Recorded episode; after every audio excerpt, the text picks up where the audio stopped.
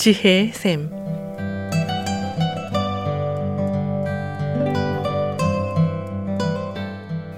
매주 월요일부터 금요일까지 각 분야의 전문가를 모시고 우리 삶에 필요한 말씀을 듣는 지혜의 샘. 오늘은 AP 리커버리의 손재열 디렉터께서 말씀해 주시겠습니다. 안녕하십니까 손재열입니다. 지난 시간 여러분께 삶의 우선순위에 대해서 말씀드렸습니다. 삶의 우선순위가 여러분이 맺고 있는 관계 속에서 그러한 역할에 영향을 받고 또 여러분이 무엇을 삶에 있어서 가장 중요하게 생각하고 사시는지가 그 우선순위를 생각해 보면 드러나지 않나 싶습니다. 저도 가끔 제 머릿속에 삶의 우선순위의 원을 한번 그려보고요. 과연 내가 우선순위의 질서와 체계가 잘 잡혀 있는지 생각을 해봅니다.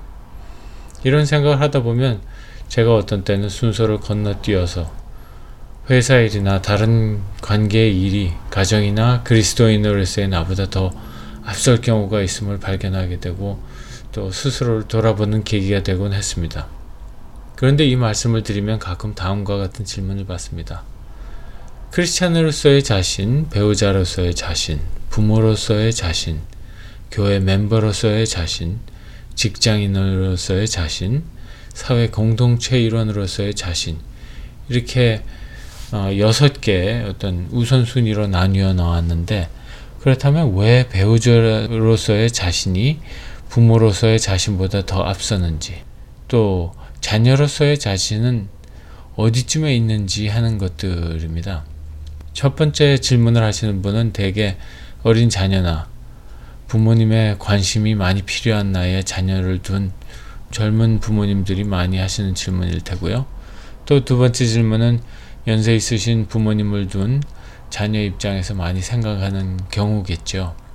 가정에서 배우자로서의 내가 다른 관계보다 우선한다는 것은 어쩌면 좀 이기적인 것 같고 동양의 예에서 벗어나는 것이 아닌가 하는 생각이 들 수도 있습니다. 특히 부모님에 관한 것이라면요. 또 자라나는 우리의 미래, 우리의 가정의 기둥, 아이들보다 부부가 우선된다면 이것 또한 뭔가 잘못된 것 아닌가 하는 생각을 지울 수 없겠죠. 그런데 여기서 제가 말씀드리고 싶은 것은 어떤 흑백 논리로서의 우선권이 아닌 질서고 토대임을 말씀드리는 겁니다. 물론 어린아이에게 또 연로하신 부모님을 보살펴 드리고 관심을 갖는 건 당연하죠. 그런데 그러한 일들이 부부의 토대를 바탕으로 하지 않는다면 결국 이 모든 일들이 나중에는 삐걱거리는 어, 상황이 발생할 수 있다는 것입니다. 남편과 아내가 한 몸이 돼서 서로를 위하고 한 마음 한 몫을 내지 못하는 상황에서 자녀와 부모님을 아무리 돌본다 하더라도 그것은 결국 문제의 소지가 될 수 있다는 것이죠. 그래서 오늘은 성경에서 말씀하는 가정에 대한 구절을 몇 개 찾아보고 생각하는 시간을 가졌으면 합니다. 첫째, 창세기 2장 24절에 이러므로 남자가 부모를 떠나 그 아내와 연합하여 둘이 한 몸을 이룰지로다 라는 구절을 보면 어느 정도 생각이 정리되죠. 부모님은 또 결혼을 허락해주고 자녀가 독립할 수 있도록 도와주어야 되지만 또 부부는 부모님으로부터 물리적, 심적으로 독립하고 둘이 한 몸을 이루어 가정을 이룬다는 그런 의미 아니겠는가 싶습니다.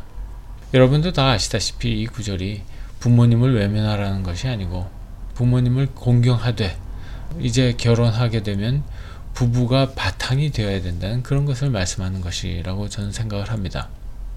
그렇기 때문에 출애굽기 20장의 10계명에 부모 공경을 해야 된다는 말씀이 또 그것뿐만이 아니라 구약과 신약에서 계속 반복되는 것이 아닌가 싶습니다. 그에 반해서 자식은 하나님의 선물이다라는 그런 개념이죠. 시편 127편 3절에 자식은 여호와의 주신 기업이요 태의 열매는 그의 상급이로다라는 말씀이 있습니다. 결국 자식은 하나님께서 주신 선물이고 그 선물을 우리가 어떻게 잘 다루는가, 잘 보살피는가는 분명합니다. 다만 기준이 되는 것이 우리 부부가 건강하게 그런 토대를 마련하고 그 위에서 자녀를 양육할 때 가능한 것 아닌가 싶습니다.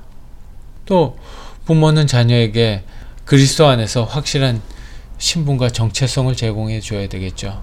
아브라함이 이삭을 낳고 8일 만에 할례를 주고 신분이 그러함을 천명하였듯이 우리들도 우리 자녀들에게 그리스도 안에서 자신들이 누군가를 말해주는 건 꼭 필요하다고 어, 생각됩니다. 그렇기 때문에 부모는 자녀에게 하나님의 말씀을 가르칠 의무가 있고 그래서 신명기 6장 7절에 내 자녀에게 부지런히 가르치며 집에 앉아 있을 때든지 길에 행할 때든지 누워 있을 때든지 일어날 때든지 이 말씀을 강론할 것이며 이렇게 말씀하고 계시지 않습니까? 그렇게 되면 자녀는 자연스럽게 또 부모에게 신앙에 관해 물어보고 부모님은 설명해 줄 수 있어야 되겠죠. 같이 신명기 6장에 후일에 내 아들이 네게 묻기를 우리 하나님 여호와의 명하신 증거와 말씀과 규례와 법도가 무슨 뜻이뇨 하거든. 그렇게 물어볼 때 부모님들이 그것이 하나님께서 어떻게 나를 또 너를 인도하고 계시는지를 설명하실 수 있는 것이 필요하다고 생각합니다. 부모님은 자녀의 잘못을 용서하고 주의 말씀으로 바르게 가르쳐야 되겠죠. 또 부모 자식 간의 대화가 필수적이라고 할 수 있겠습니다.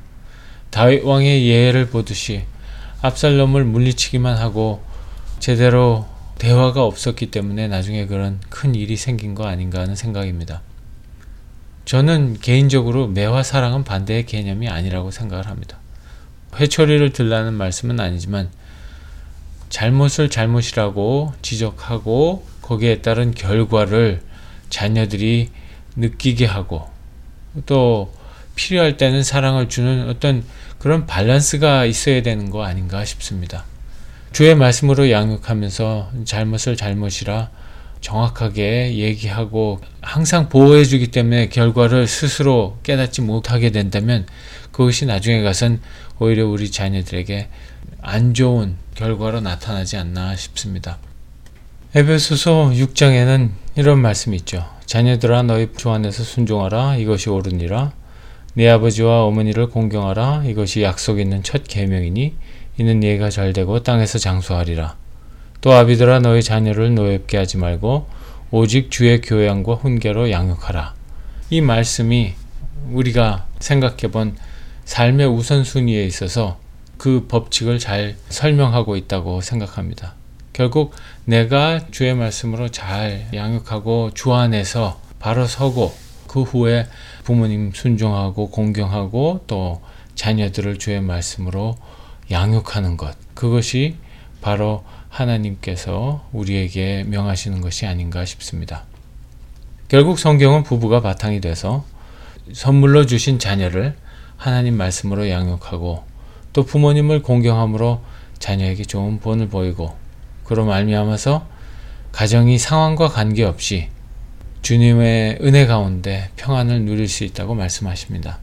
이외에도 성경에 나타난 여러 구절에서 가족, 가정에 대한 지침을 주고 계시는데 여러분들께서는 어떤 구절을 통해 가정의 지침을 삼으십니까? 이 한 주 말씀 속에서 가족에 대한 여러분의 생각을 한번 정리해 보시면 어떨까요? 또 그와 관련해서 삶의 우선순위도 한번 생각해 보시고요.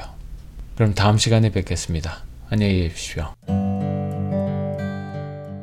지혜의 샘, 지금까지 AP 리커버리의 손재열 디렉터께서 말씀해 주셨습니다. 손재열 디렉터와 상담을 원하시는 분은 전화 323-731-3534, 323-731-3534로 연락하시면 됩니다. 오늘 들으신 내용은 극동방송 미주지사 인터넷 홈페이지 usk.febc.net에서 다시 들으실 수가 있습니다. 아름다운 음악과 기쁜 소식을 전하는 극동방송에서 보내드린 지혜의 샘 오늘 순서를 마치겠습니다.